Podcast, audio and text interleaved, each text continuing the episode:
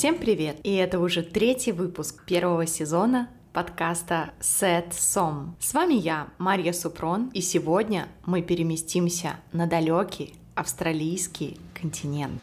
Расскажи мне про Австралию. Одна из самых жизнеутверждающих винных историй для тех, кто сейчас находится в стагнации. У кого и так все в целом хорошо, но в вас еще живет дух авантюризма. Вы готовы к новым открытиям и жаждете большего. Речь сегодня пойдет о самом известном бренде Австралии – Penfields. А если быть точнее, об истории создания их культового вина Гранж и еще одном неутомимом мечтателе Максе Шуберте. Не забудьте наполнить свой бокал ширазом, а мы начинаем. Середина 19 века стала по-настоящему золотым временем для виноделия Австралии. Страна была открыта для мигрантов со всего мира, многие из которых, переехав, привозили вместе с собой виноградные лозы и пробовали свои силы в создании вина. Английский доктор Кристофер Пенфолд и его жена Мэри перебрались в Австралию для ведения собственной лечебной практики. Однако интересы доктора также были направлены на создание собственных вин. Во многом из-за того, что доктор искренне верил, что вино может быть отличным лекарством. А кто мы такие, чтобы противиться мнению врача?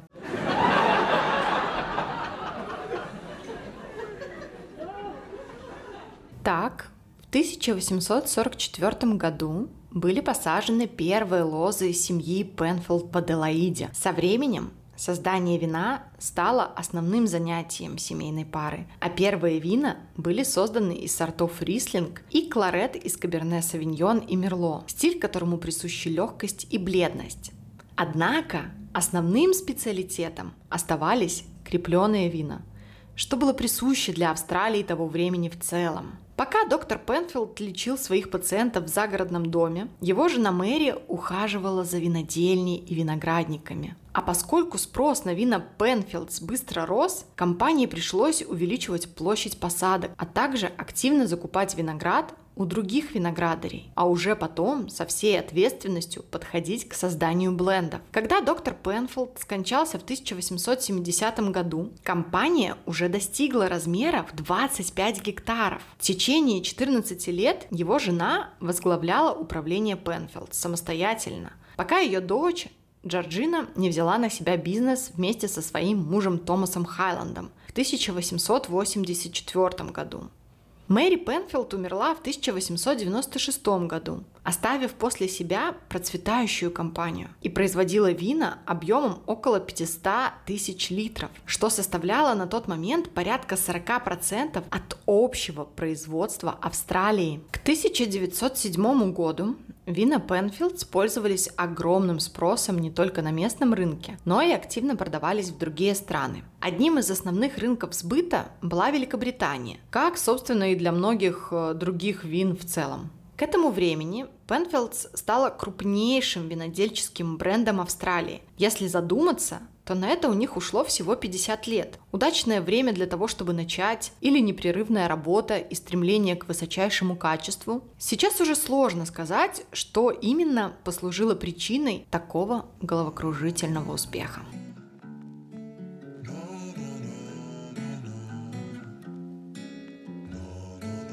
И сейчас мы переместим свое внимание на человека, который позволил Пенфилдс стать не просто самым известным и большим австралийским винным предприятием, но и вписал его имя в один список с самыми премиальными винами со всего мира – Макса Шуберта.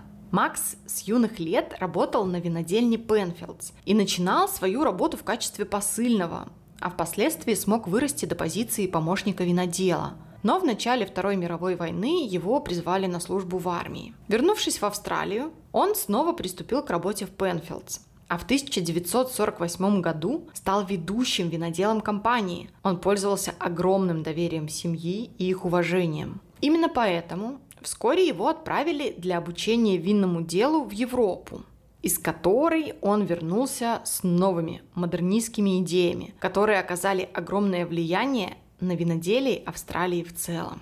Вдохновленные выдержанными винами Бордо во время учебы во Франции, По возвращению в Австралию он приступает к производству сопоставимых по качеству и потенциалу хранения вин. Знаменитая серия бин родилась в 1951 году, когда Шуберт показал экспериментальное вино под названием Бин-1 по номеру хранилища в погребе. И здесь начинается моя любимая часть – полуофициальная версия. Возвращаясь из Европы, в голове Макса Шуберта уже родилась идея создания особенного вина. Сухого, но созданного из винограда максимальной спелости, с огромным потенциалом к выдержке. Наступает время легенды.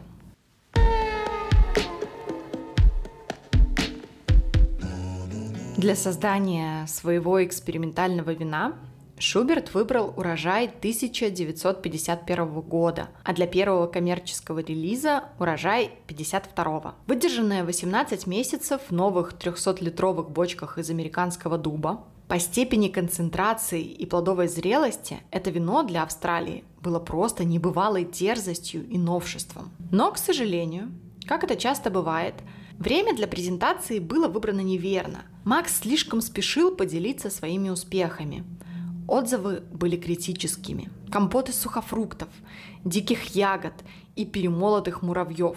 Шуберт получил строгое указание – свернуть производство. Но то ли не до конца понял это указание, то ли из упрямства и уверенности в собственной правоте Макс Шуберт сделал по-своему.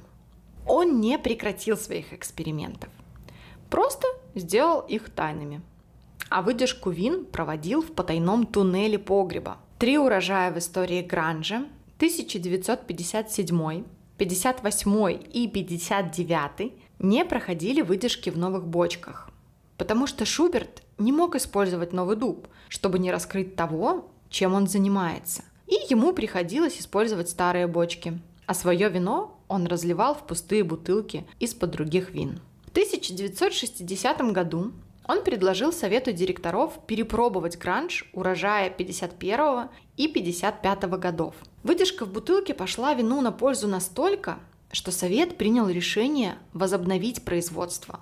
Мак же был к этому хорошо подготовлен, так как это производство никогда и не прекращал. Гранж установил множество рекордов по количеству наград, аукционным ценам за бутылку и просто изменил представление о том, какими же должны быть вина Австралии. На сегодняшний день это одно из тех вин, которое может лежать на полке рядом с величайшими винами Бордо, Италии и США. А ведь именно такой цели и хотел достичь его создатель.